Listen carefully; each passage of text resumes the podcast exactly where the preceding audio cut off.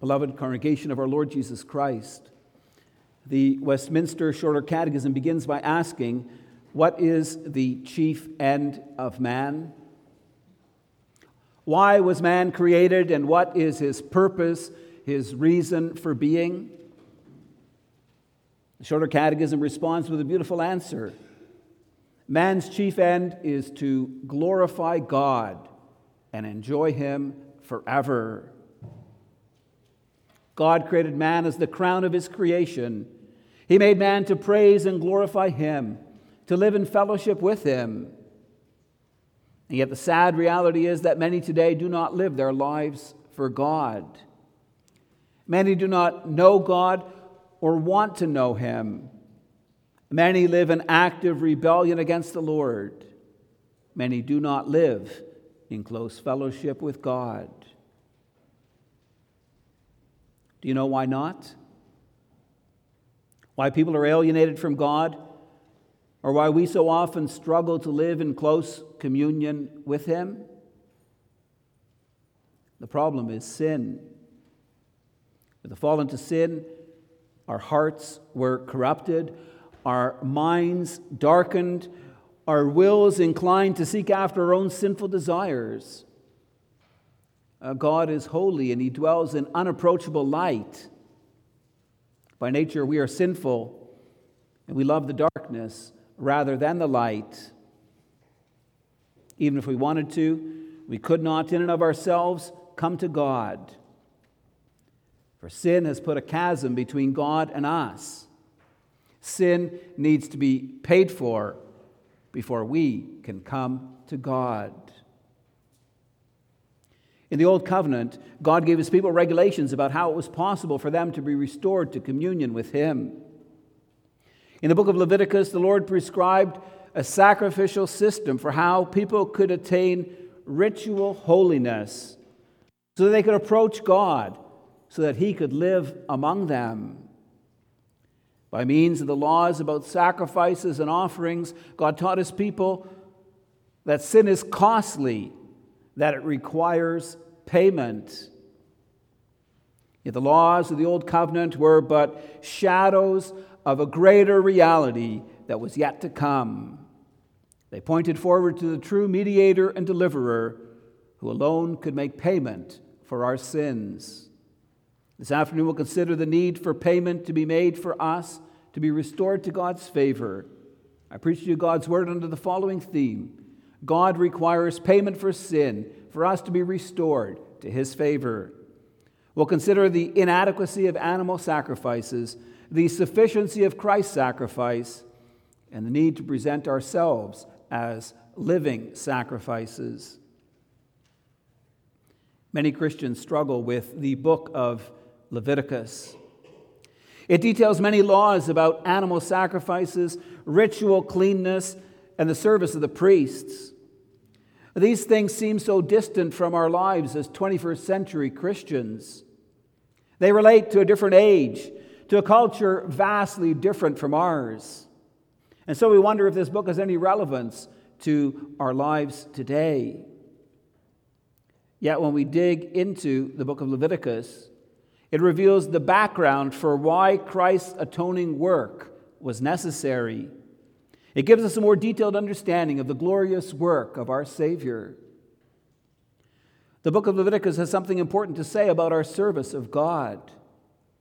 The theme of this book is summarized in Leviticus 20, verse 26, where the Lord says, You shall be holy to me, for I, the Lord, am holy, and have separated you from the peoples, that you should be mine. In the Old Covenant, the Lord gave detailed regulations for how his people were to attain and maintain holiness so they could live with God. Many of the principles put forward in this book have application to our lives.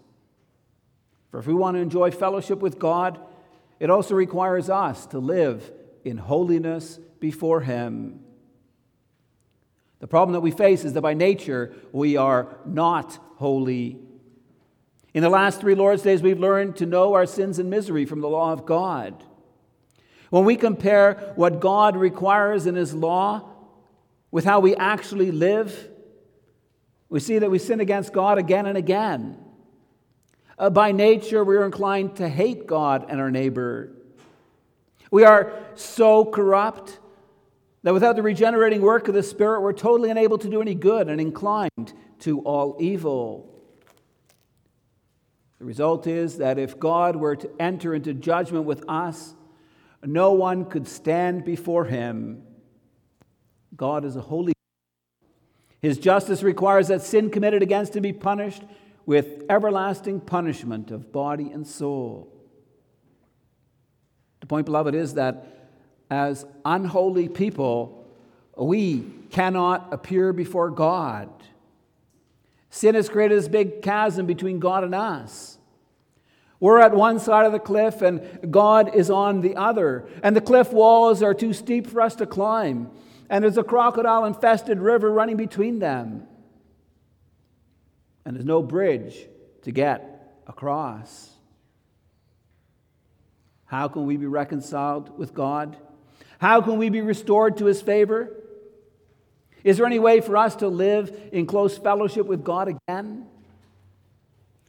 Lord's Day 5 asks the question this way Since according to God's righteous judgment, we deserve temporal and eternal punishment, how can we escape this punishment and be restored to God's favor?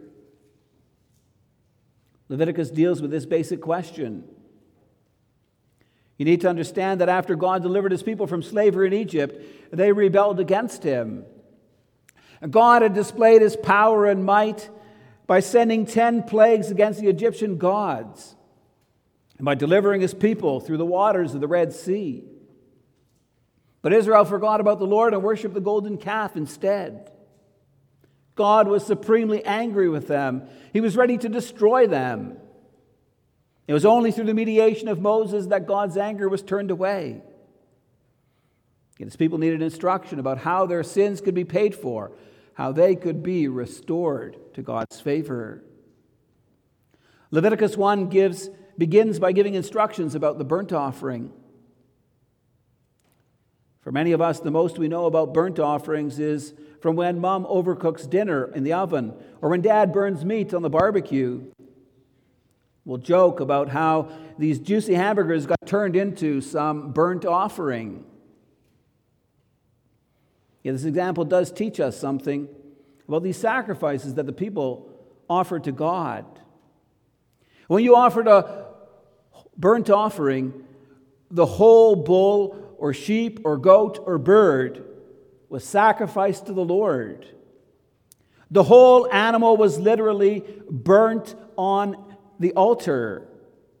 The result was that smoke went up to heaven. It went up as a pleasing aroma to the Lord. And the result was that the Lord would look with favor on the people bringing him this sacrifice. It's important to note that the offerings regulated in Leviticus 1 refer primarily to personal sacrifices offered voluntarily by the individual Israelite. Regulations about the burnt offering stress the involvement of the person who was bringing the sacrifice. That person had to present and prepare the sacrifice. While other parts of Scripture regulate that burnt offerings were to be presented to the Lord at set times and for specific occasions, the focus in Leviticus 1 is on the private sacrifice of an individual Israelite. People were free to go to their tabernacle and bring a sacrifice to God. The Hebrew word used for offering in our text indicates that it is a gift. People might offer such a gift to God out of thankfulness for his mercies or for the paying of vows. Think about what's written in Psalm 66. It says, I will come to your house with burnt offerings. I will perform my vows to you, that which my lips uttered and my mouth promised when I was in trouble. I will offer you burnt offerings of fattened animals with the smoke of sacrifice of rams. I will make an offering of bulls and goats. So every Israelite had the opportunity to appear before God, to thank and praise Him, to pray for the things on His heart. The people of Israel had some understanding of why and when and how burnt offerings were to be sacrificed to God. For burnt offerings were offered up to the Lord already from the earliest times in history. After the flood, Noah offered some of the clean animals and birds to God as a burnt offering. Genesis 8 tells us that when the Lord smelled the pleasing aroma, the Lord said in his heart, I will never again curse the ground because of man. For the intention of man's heart is evil from his youth. Never will I ever again strike down every living creature as I have done. And so the Israelites learned that the burnt offering was a way of satisfying God's wrath and of obtaining his favor. The second event in Israel's history where a burnt offering was offer, offered to the Lord. In Genesis 22, we read of how the Lord required Abraham to offer Isaac as a burnt offering. Because of his faith in God, Abraham was willing to sacrifice his only son. In God's grace, he stopped Abraham from offering his son and provided a ram in its place. From this, the Israelites would have learned that in the burnt offering, the sacrificial animal died in the place of man. Isaac didn't die because God provided an animal in his place. Thus, burnt offerings could serve as a substitute to make atonement for man's sins. The location of the altar gives a further hint about why sacrifices like burnt offerings were required. The altar was the first thing an Israelite encountered when he entered through the gateway into the courtyard of the tabernacle. It stood between the gateway and the door of the tabernacle itself. It stood between the Israelite and God. The point is that the sacrifices offered on the altar enabled the worshiper to draw near to God. Without the altar and the sacrificial system, the Israelites could not have dwelt in communion with the Lord. Here, the need for sacrifices comes into focus. It's our sins that separate us from God. Before the fall into sin, Adam and Eve lived with God in paradise. You never read about them offering sacrifices to God there. At that point in time, there was no need for blood to be shed. But with the fall into sin and the corruption of man, the perfect communion between God and man broke down. And so God, in His grace, provided a way for man to approach Him. He allowed his people to present sacrifices and so to be restored to a living relationship with him. Leviticus 1 details the active participation of the worshiper in presenting the sacrifice. Verse 4 says, He shall lay his hand on the head of the burnt offering, and it shall be accepted for him to make atonement for him.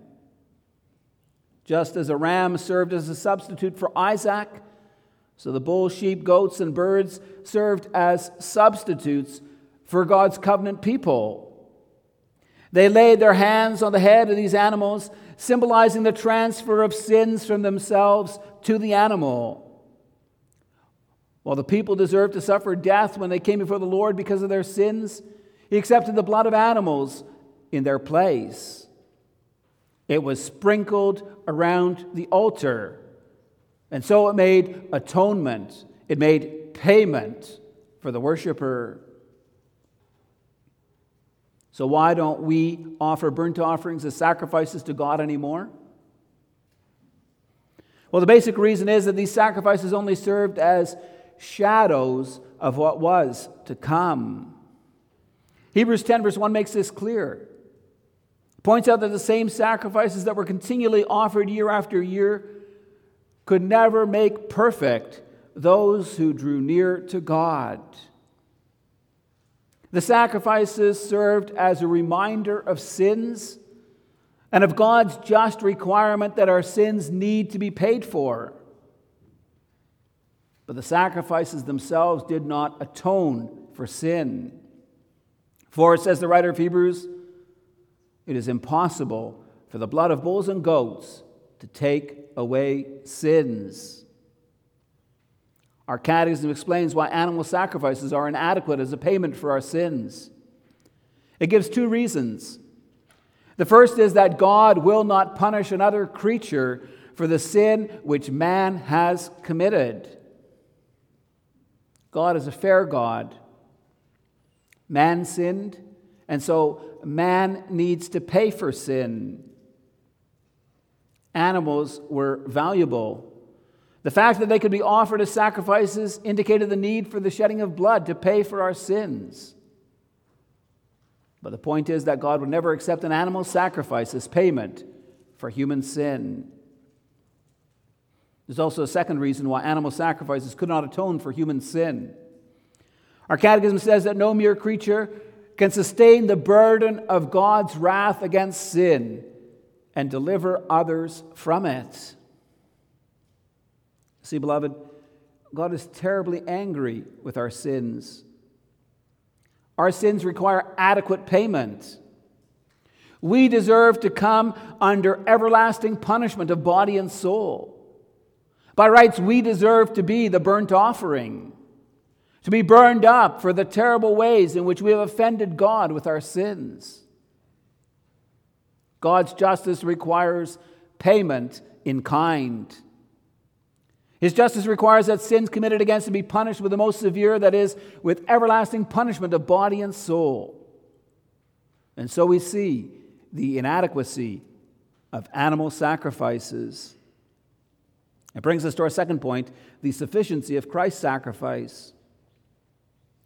One of the noteworthy things about sacrifices offered up as burnt offerings is that they had to be perfect. Second best was not good enough for the Lord. Our text indicates that the bull, sheep, or goats had to be male and they had to be without defect. This symbolized the perfect sacrifice that the Lord Jesus would make. Peter writes in 1 Peter 1:19 that we have been redeemed by the precious blood of Christ, like that of a lamb without blemish or spot. The prophet Isaiah speaks in chapter 53 about the coming of the Messiah as a suffering servant. Isaiah speaks about how he has borne our griefs and carried our sorrows. He points out that he was pierced for our transgressions, he was crushed for our iniquities. Upon him was a chastisement that brought us peace, and with his wounds we are healed. Although we all, like sheep, have gone astray, the Lord has laid on him the iniquity of us all. Already in the Old Covenant is made clear that Christ would come to make atonement for us, that he would suffer in our place. This is confirmed for us in the New Testament. In John 1, verse 29, we see how John the Baptist saw Christ and said, Behold, the Lamb of God who takes away the sin of the world. Our Lord is given the name Jesus because he came to save his people from their sins. The scriptures make a direct link between the burnt offerings and the sacrifice of Christ on the cross. In Ephesians 5, verse 2, Paul speaks about how Christ loved us and gave himself up for us, a fragrant offering and sacrifice to God. One Bible translation translates the fragrant offering as a sweet smelling aroma, reminding us of how God was pleased when his people brought him burnt offerings in the Old Covenant. Our reading from Hebrews 10 shows how Christ came to offer himself as a burnt offering for his people. The writer quotes from Psalm 40 to show how Jesus came to do the will of his Father in heaven. He gave himself all of himself as a sacrifice for our sins. During his life, Jesus perfectly obeyed the will of God. He kept all God's commandments. He lived a perfect life, though often tempted to sin and do his own will. Submission to his Father in heaven was necessary for him to present himself as an offering without blemish or spot. Jesus gave his whole life for us. His sacrificial service was motivated by love for his Father. In John 14, verse 31, Jesus says, But I do as the Father has commanded me, so that the world may know that I love the Father. Jesus' service was voluntary. In John 10 15, Jesus expressed his willingness to give up his life for us. He said, I lay down my life for the sheep. It was Christ's choice to offer himself as a sacrifice for our sins. Our Lord Jesus Christ offered up his body and soul, his body and blood on the cross to pay for our sins, to restore us to communion with God. The author of Hebrews says that we have been sanctified. That means set apart or made holy through the offering of the body of Jesus Christ once for all. That, beloved, is the glorious news of the gospel that Jesus made the sacrifice that we could not make, that he paid the price we could not pay, that thereby he has bridged the chasm that existed between God and us. Jesus is the way, the truth, and the life. No one comes to the Father except through him. Please, please note that Jesus' sacrifice is a once for all sacrifice. The shedding of Jesus' blood has put an end to the need for animal burnt offerings and sacrifices. Atonement has been made. The death of the Lord Jesus is sufficient to pay for the sins of this whole world.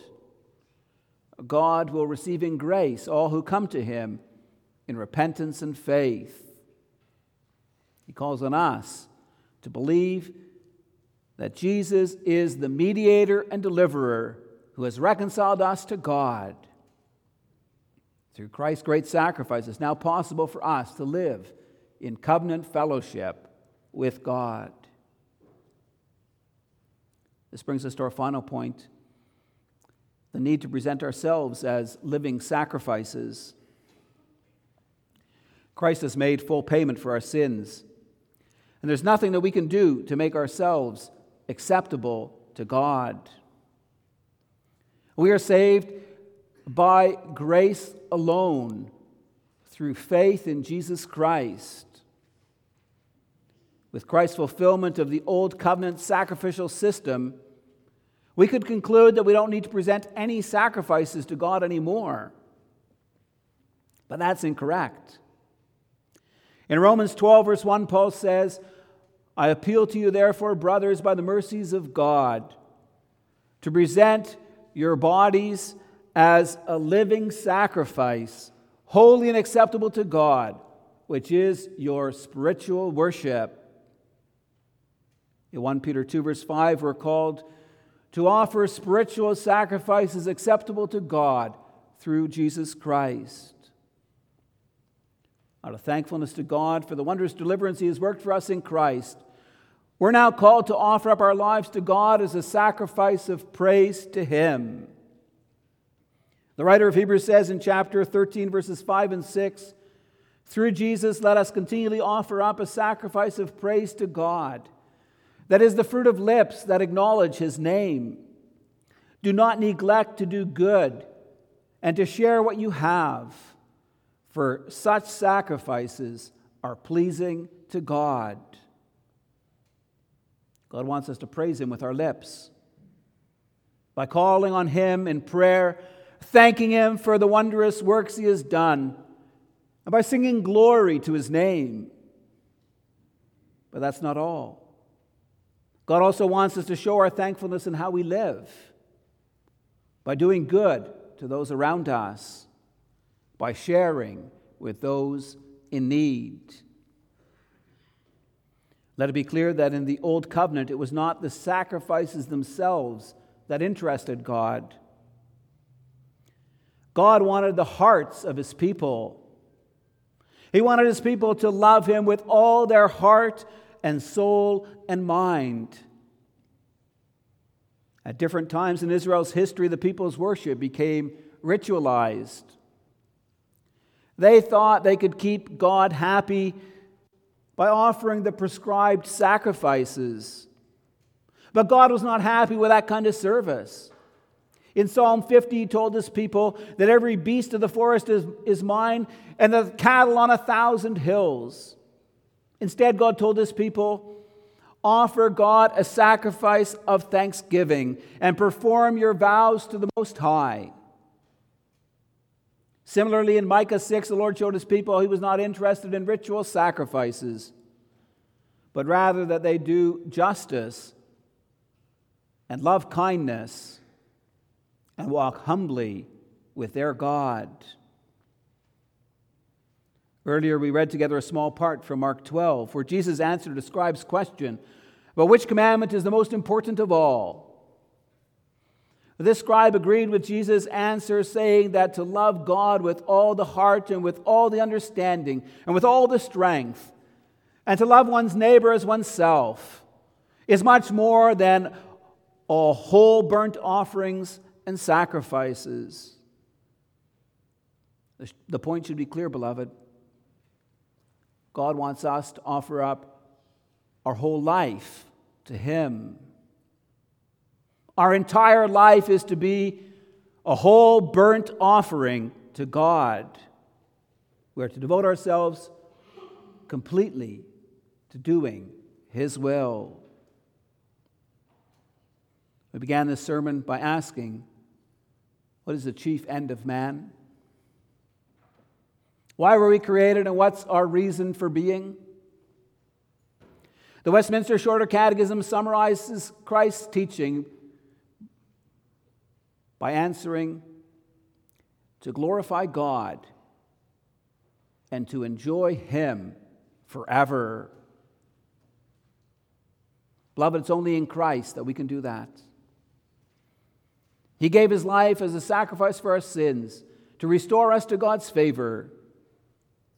Let us show forth our thankfulness by devoting ourselves and all we have to God's service. Amen.